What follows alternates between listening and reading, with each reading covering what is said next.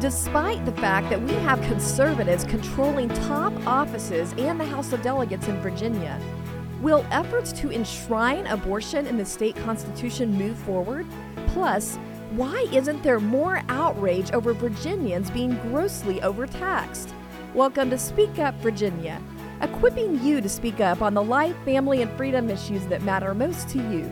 From the Family Foundation, I'm your host, Candi Cushman, with our president, Victoria Cobb. All right, well, before we get into today's topics, I thought I'd start out with something a little bit fun, and that is people that are having really bad, no good work days. And this has been in the news lately. You know, there was this Amazon driver that fell in a sinkhole that turned out to be a septic tank on his day of work. And I will say he actually went back to work, so kudos to him. Um, then there was this poor British Airways employee who, on this person's very first day of work as an airline steward, accidentally deployed the inflatable stairs. now, I mean, this was a big deal. The flight was delayed for four hours, it costs thousands of thousands of dollars, so that would be a pretty bad first work day. So, Victoria, I was wondering, does anything come to mind where you've had a bad work day in recent memory? Well, not compared to those, I would say those are pretty bad. I always wondered if that any if that ever happens on an airplane, if something accidentally gets deployed. I guess I haven't read those stories, but I sort of assumed at some point someone I thought it was a, a passenger would you know, I think I've seen some of that door too. or some of that, something like that. But I guess on bad days, no, that really puts everything into perspective. My days are pretty darn good compared to that. I mean, I was trying to think of, you know, as you were saying that, what was my, you know, worst days. I did not like the day I came in and found out that we had a pipe that leaked and went into the building next door to us. So that wasn't Yeah. a good day, but I wouldn't say compared to that. That doesn't count because that's not your fault. But I do remember one where you threw water on someone or something. Oh I- yeah, that was a pretty bad day. That was my uh, some very early public speaking experiences where yeah, I was shaking so hard. I sat back down at the table at a dinner and I had a senator sitting next to me and my hands were shaking and I literally picked up my water and threw it in his lap and that was maybe not my that story. greatest moment. Yeah, I've had lots of not great moments, so I try to block That them out counts. though. I try to block them out like they're just gone. Once they're gone, I just don't even yeah. But other people Okay. remember them. I think I would totally deploy the inflatable stairs because I do things like this on my first day. Um, when I was a teenager and got my first job at the Baskin Robbins ice cream store, I am this person that will conscientiously check all if the lights are out and everything when I leave. So I was closing and I very carefully turned off every light switch, you know, in the place. And when we came in in the next, you know, the next morning, all the ice cream was melted in the oh the no, bins. you shut off the fridge. I shut off the, the fridge display. That's a very expensive mistake. I bet you were popular. We served slushy ice cream all day. Oh my gosh. That's an expensive mistake. Like yeah. the manager was actually really sweet about it. I mean, you were a teenager. Yeah, I was 15 or something. They got to give you good training. Training is everything. If you don't train, which light switch matters? oh my. Well, yeah. Nope. Can't say I've had. Didn't do an ice cream shop. all right, well, since we're rushing through a very quickly moving General Assembly session, I did want to start with an update.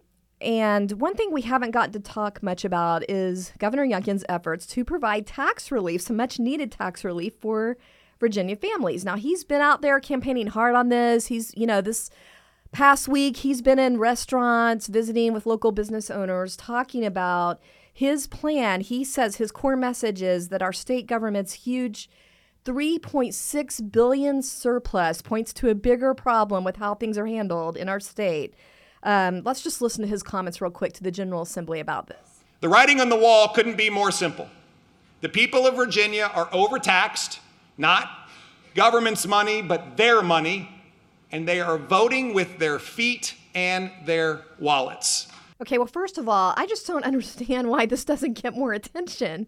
If we are being overtaxed to the tune of some 3 billion, why aren't people shouting about this from the rooftops? Because we've been programmed into just accepting that the government takes whatever amount of money they want to take from us. We've literally been desensitized because I can't understand it. And especially where everything's so expensive right now, you'd think Yeah. that being overtaxed on top of it is a problem.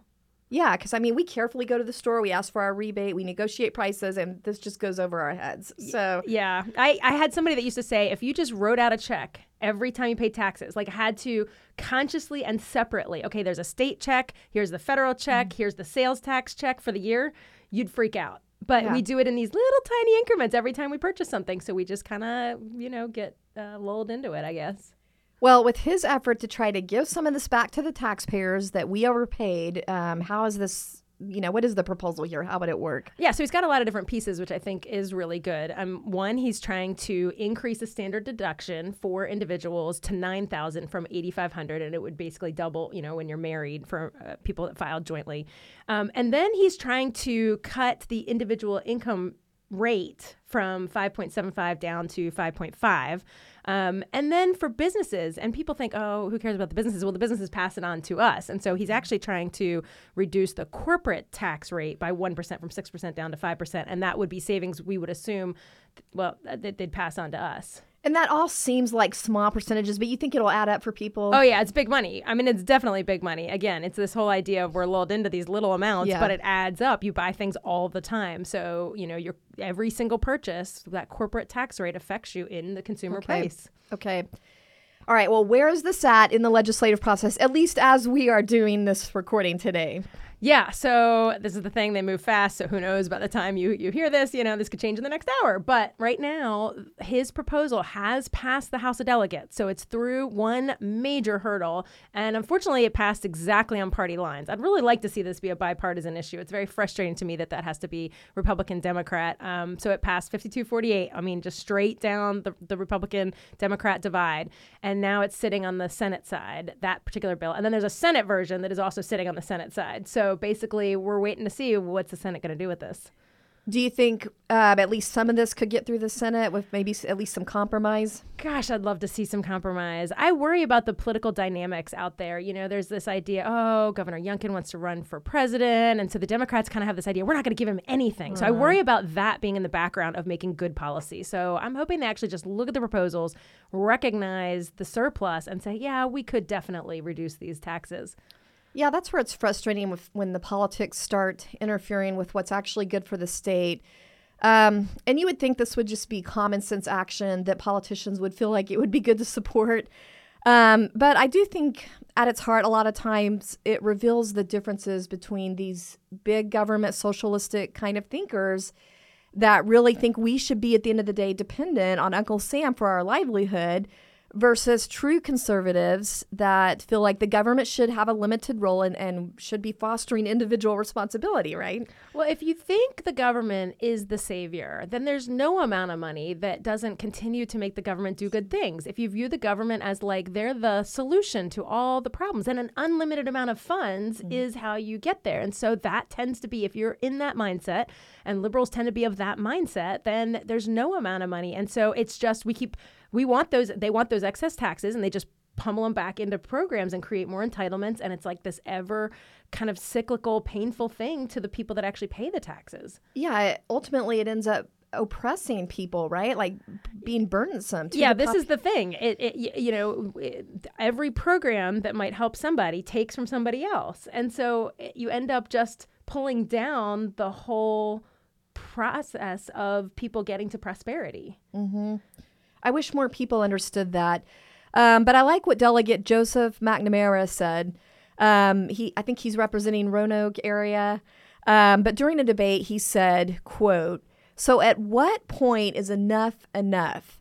At some point, if the government takes all of the money, then the very people we are trying to help are the people that are being hurt." And that's kind of what I think we were saying here. Yeah, I so appreciate that, and and you know we hear this all the time, especially with um, the schools is a great example. We always hear from liberals that the, the programs aren't fully funded, they're not fully funded. Schools aren't fully funded, and the bottom line is they're never fully funded. And I I kind of figured out how the secret sauce works on the school thing. You literally have a situation where you got schools across the Commonwealth. Somebody goes, one school says we need an additional reading specialist. They hire an additional reading specialist on their own. Then it becomes best practice. Well, then best practice is not funded in the other 132 localities. And all of a sudden, we find we're not fully funded because that one school decided to go out and say we needed one more thing. It becomes, oh, well, that's the standard. And so there's it's it's an ever rising programmatic standard of how much money we need to dump into Yeah. the public schools. You can't I mean, win. they've been saying they need more money for public schools for what, 40, 50 years now. And we don't see the academic improvement It's here in Virginia, linked. especially. I, It's not linked to test scores. We're not seeing it. And there's been a fight of how much of that money is actually getting into the classroom. That's a big mm-hmm. deal. How much is actually affecting kids getting taught versus programs, buildings, whatever. So, yeah, taxes, too much. too many taxes. All right. Well, before we get into our other topics today, I just want to give a shout out for a way that you can get involved in what's happening at the Capitol, especially if you are concerned about how all of this affects kids and parents. And that is our Parental Rights Day, otherwise known as Mama Bear Day. Uh, all concerned citizens, including Papa Bears, are welcome. But this is February 8th, Wednesday, February 8th, and things are going to kick off at the Family Foundation at 10 a.m. So go to our website, make sure you sign up. We need you, Mama and Papa Bears, and concerned citizens standing behind other parents speaking out that day at a press conference on parental rights legislation moving through, which we'll be talking about in, in more detail later. Um, but also, uh, the Mama and Papa Bears will be recognized from the House floor. So don't miss out on this opportunity. Again, just go to familyfoundation.org and check out how you can register for Parental Rights Day, February 8th. Well, another thing that's gotten a lot of attention this past week are these efforts to change our Constitution to enshrine pretty much unlimited abortion and same sex marriage. Tell us what's going on with that. Yeah. Um, so we'll start with the abortion one. There is an effort, as you say, to enshrine the right to abortion. And the way it reads is, quote, the fundamental right to reproductive freedom, which sounds so much better than saying we want a right to kill our unborn children. But the bottom line is it what it would do is create a really high bar legally for the government to ever be able to quote infringe upon that right, right? So think about your right to free speech. It takes a lot for the government to be able to say no you don't have that right. I mean it's it's a very high bar and that's what they're trying to do. And so what it really means is they're trying to create a right to unlimited abortion on demand up until the point of birth the whole nine yards because that's really functionally what's going to happen. And even laws that we have on the books right now so we do at least still have parental consent for abortion. Mm-hmm. Even that is a question mark. You put that right into the constitution. Do we now lose parental consent for abortion? Because that girl has quote a fundamental mm. right Okay. Now, help me understand. So, we can decide in Virginia abortion is a constitutional right, even though the Supreme Court pretty much just said it isn't. Yeah, so the Supreme Court finally admitted, no, this is not in the U.S. Constitution, but it, it turned it back to the states. It's a state's issue now. And so, yes, a state could go either way. We'd like to see it go the other way, which is to enshrine the right to human life in the mm-hmm. Constitution. But it can go either way, and it's what you put into your Constitution. And your Constitution is essentially your highest form of law in your state. So, this really is a big deal because if this were to get through, it would pretty much um, stop any pro life legislation trying to protect women and their babies in, in its tracks before it even got anywhere, right? If this actually went through. Yeah, and if we ever got a legislature that wanted to pass human right protections, we'd end up in court immediately fighting against your state constitution. They'd all be immediately litigated. Okay, that's sobering. Yeah. Another part of this that I think people aren't thinking a lot about is that this would, if this got through, it would be done, it would be implemented at taxpayer expense. It would cost taxpayers, right? Well, I think it's very hard to claim that someone has a right to something and not end up paying for people who can't afford that right, right? So this is how we get these government programs, right? You have a right to something and then they can't afford it. And so I think it's going to end up paying for a ton of low income abortion. So, yes, it's going to become a really devastating moral thing where we sit there and go, wow, we don't agree with this and we're even funding it. Mm-hmm. All right. Well, the other effort to change our state constitution has to do with enshrining same sex marriage. Tell us what's going on with that one. Yeah, it's essentially an effort to remove out of our Constitution what we did enshrine, which is a traditional definition of marriage that marriage between a man and a woman. We put that in in 2006. Um, it was overwhelmingly supported by the populace, a vote that went to the ballot because ultimately constitutional amendments get voted on by the people, not just the legislature. And what they're trying to do is actually remove that so that we can have any kind of marriage valid in Virginia. And so it's a it's a pretty major concern and really um and, and the interesting thing is people think well same-sex marriage is happening already because we had a Supreme Court decision in Obergefell that basically said we have to tolerate same-sex marriage in Virginia even if our constitution even if the people had said differently. Um, so people would go okay th- but then why does it you know why does it matter? Um, well it matters because we just like you saw in Dobbs, where we had a decision that said oh, we're going to go back on this supposed right to abortion, there could be a time where the Supreme Court removes Obergefell. Yeah, and they, they, decided it didn't really exist. There yes, wasn't, yeah. there wasn't really. It was not a good legal decision, and I think there could be a time where the court acknowledges that. Okay, and then so uh, we don't want to completely eliminate um, that recognition in our own state constitution. And did you? Uh, I might have missed it. Did you read the actual wording that's currently in our state constitution? If you didn't, I'm going to uh, yeah. quote it real quick. No, I didn't. Okay. So what it says right now is it defines marriage as quote only a union between one man and one woman, and so you know that's why we want to preserve that language. Um, now it's interesting. This year they're just trying to repeal it. But last year they actually tried to do this repeal and replace thing. Yeah, this is um so they learned their lesson because last year they tried to repeal and put in new words and the new words made us recognize anything not just same-sex marriage but literally because it didn't define it as between two individuals, mm-hmm. we might have had to recognize polygamy. And so they got a lot of heat for that. Yeah. Uh, nobody. It's they seem fine standing by same-sex marriage, but they seem very uncomfortable to actually defend polygamy, which I don't really. Anyway, side point. But yeah. um, all that to say, they learned their lesson, and this year they're just coming in with a repeal. And I would argue, to the point, you're not even putting anything new in the Constitution. So really, the purpose of this is pretty uh, political in my mind. I think mm-hmm. they're trying to drive out their base in an election because ultimately, uh, the people will vote on this. Well, I think since we already saw what they did last year with trying to open it up to polygamy or maybe even more, you know, um, not because they just didn't specify a number.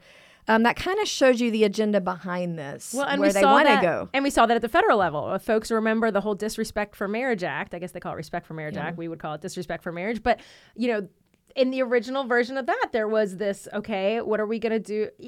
So basically, they had to make sure there was clarity in that, that they weren't talking about polygamy because we think yeah. that it always these things always start out very open ended, and then after a little bit of heat and pushback, then they yeah. then they go, okay, if I'm going to lose the bill altogether, I'm willing to pull back and just protect yeah. one type of marriage, which is very interesting for people who are so tolerant and open minded and think right. anything should go right up until they.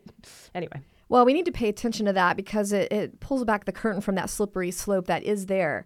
Um, but on another note, similar to what we saw happening in U.S. Congress, it was also disappointing at the state level to see the, the Republicans actually helping this through the process. Yeah, there does seem to be this loss of understanding that used to be much clearer in the Republican Party that the family is the nu- the nuclear family is the basis for all society that mom dad together in a marriage equals the best case scenario for a child in in overwhelming social science, right? So like not every case, but overwhelmingly, and that we want to build our laws around this. We want to build our society around this. And there seems to be just this live and let live thing that is coming into both political parties. And so yeah, we saw last year when we had this vote at our state level, we had several Republicans vote in favor of the repeal and replace the really bad version. Mm-hmm. Um, so that was a shocker. And this year we even have uh, Delegate Tim Anderson, a Republican on the House side, introducing being the sponsor mm. of the repeal. So that's that's very disappointing. It it really illustrates that there's a loss of understanding about what really drives our society and how we're healthy.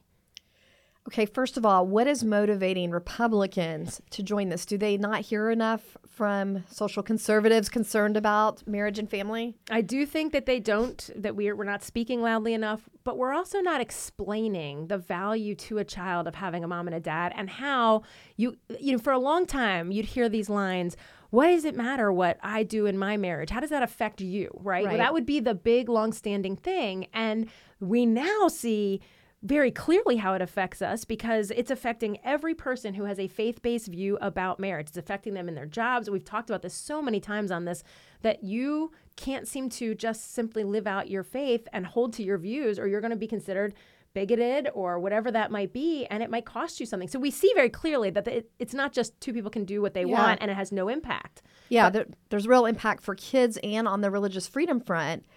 Um, now, we agree with Delegate Anderson on other important things like this effort he's doing on the explicit library book issue in schools. Um, but I guess he leans more libertarian. That's the challenge: is where does uh, the libertarian streak run? Because we're seeing libertarian streaks in Republicans. Now, there's a separate party for that. There's a Libertarian Party, um, but because they don't tend to get elected to office, there are libertarians that end up finding themselves in the Republican Party and then we lose some of the basic tenets of what republicanism used to stand for. Well, I think we really got to counter this myth that it's just a li- uh, live and let live issue with how the real impact on kids, like you were explaining, and the religious freedom impacts. Um, but with that said, help us understand the overall process here for both of these efforts to change our constitution. Yeah, quick quick rundown on, on civics in Virginia. You've got to pass these bills twice through the legislature, so they have to go House and Senate this year. There has to be an intervening election. Then they come back, has to be the same exact wording to what they consider a new legislature because we've had an election. So House and Senate have to pass it again. And then it goes to the people. The governor never touches this. And this is something people forget. Governor Youngkin can't stop this. Um, so don't expect because we have a good governor, we can all just sit back and relax and go, oh, he'll handle it. That's not the case. And so that's the process. Um, we're very concerned, of course, that these bad ideas are probably going to pass the Senate. So we're really, really working on talking to our senators to try to block it there, but also really, really working with our House members because these these bad ideas really do need to die. So I guess the main thing you need to remember is if this gets out of both chambers this time, then we need to be very concerned about next year the same thing happening and getting through both chambers again. Um, and the earliest that you know, this could go to the people and the Constitution actually be changed would be what year? Yeah, so tw- the election of 2024, which people need to remember is a presidential election. So mm. we'd have people highly motivated to get legalized abortion and mm. legalized same sex marriage coming out to the polls when we're trying to elect a good president. So mm. just envision the political scenario. It's not a good one. Okay. All right. Well said.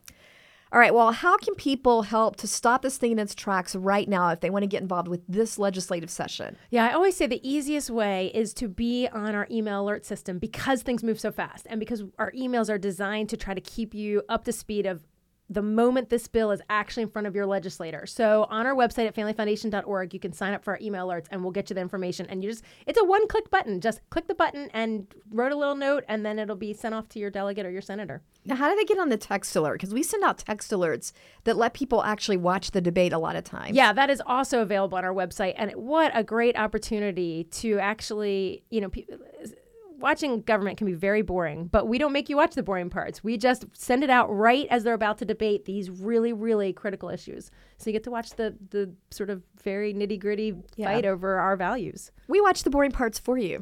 we do. We have a team that sits through many boring committees to make sure that you get the most exciting portion of the General Assembly. Well, it's that time again. Time for our Inconceivable Moments Award. This is where we're featuring examples of the absolute lunacy and craziness that happens when cultural leaders try to give guidance completely apart from biblical principles. And we're calling this the Liberals' Most Inconceivable Moments Award. Inconceivable! You know, in the book of Matthew, Jesus says, out of the abundance of the heart, the mouth speaks. And boy, did we see that demonstrated in a big way this past week coming from people who are opposing pro life and parental rights bills. Yeah, the first example I, I, can give of this is actually Delegate Sam Rasoul, a Democrat representing the Roanoke area, and he had a rather inconceivable response to a proposed law that, that we've talked a lot about, and we talked about even last week, Sage's Law. Yeah, our listeners will remember us talking about this, how it's legislation named in the honor of a very courageous young teen named Sage who survived just this horrific chain of events that started with her school hiding from her parents the fact that she was experimenting with her gender at school, identifying as a male at school, using the, the male bathroom that started a whole chain of bullying. But all of this culminated with her eventually uh, being sex trafficked and just going through just unspeakable trauma. Um, but the catalyst to this whole chain of, of events appears to be the school em- employees hiding this very important information about what she was dealing with at school with her gender identity from the parents. Um, now, you can hear her mom share that whole story during our press conference on Sage's Law, and you can find that YouTube video at familyfoundation.org. So if you want to hear the whole story, be sure to check that out. Um, but you would think, you know, with a story like this, that there would not be a lot of opposition, raging opposition to a law that is trying to make sure parents are included in these discussions at school. You would think, but no. Instead, we actually have had delegates like Sam Rasoul out there doing repeated interviews. I mean, not just one misstatement, but like this is the line. Let me let's, let's just play his clip. Talk about a nonsensical bill. I've never heard of anybody coming and complaining that they're not getting enough information about uh, this kind of subject uh, from schools. It's uh, another divisive subject that uh, Virginians are not really concerned about. All right, you heard right there him saying, you know, that this heartbreaking story is nonsensical. And I really don't know how you can listen to that and come up with that summary. Yeah, I don't know if he has his head stuck in the sand and he's just pretending to be oblivious or whatever, but it there are parents complaining about this everywhere. There are stories like this one, maybe not as tragic as Sage's, but all over the place of 10 and 11 year olds going through gender changes at school and parents not being notified, and parents are mad. You know, I had to appreciate this one dad in that New York Times article that had this quote to say, because you know that the New York Times interviewed a lot of left leaning parents that felt villainized by their schools on this issue. So this dad says, quote, it's politically weird to be a very liberal Democrat and find yourself shoved in bed with like the governor of Texas. Am I supposed to listen to Tucker Carlson? yeah, I don't think he has to change his whole ideology. I mean, I, by all means, come on over and believe a lot more of the things the conservatives believe. But yeah, that's that's the point. There's people from all sides concerned about this, and these delegates have to be sensitive to that. Yeah. Yeah, well, let me just real quick throw out one more contender for this week's Inconceivable Award, and that is this brand new senator, Aaron Rouse from the Virginia Beach area. Yeah, he, he won in a special election, and um, his election was all about the abortion issue, but apparently he didn't learn how to uh, be sensitive to it. Yeah, let's just hear this quote from him real quick. I think it speaks for itself. So, any legislation that attempts to put in an abortion ban um, is, is headed straight to the trash can. You know, the thing that's just really disturbing about that is that just out of a lack of awareness or blindness, he is using the word trash can in this context when we know that babies every day are just thrown in dumpsters or uh, treated as trash in this nation. Yeah, I think he is completely oblivious to how sensitive this issue to, is to a lot of people and that these are real human lives. It's I can't believe that that's how he talks about it. Yeah, I, I'm not sure uh, where the callousness of these statements on these different issues come from, other than just kind of politics getting in the way and people just forgetting the humanity of it. Um, but I just want to wrap up and say that it's kind of hard to choose this week's Inconceivable Award. They're, these are kind of equally outrageous. Um, but let's just give it collectively a collective inconceivable award to leftist leaders who are losing sight of the humanity of the issue when uh, speaking in public. And we just need people to continue telling their courageous stories, whether it's moms that have survived the abortion experience that are speaking out, or people like Sage and her mom, because it's these courageous stories that are going to cut through this, cut through the society, the societal callousness, and uh, really bring back the humanity and God's mercy to this issue.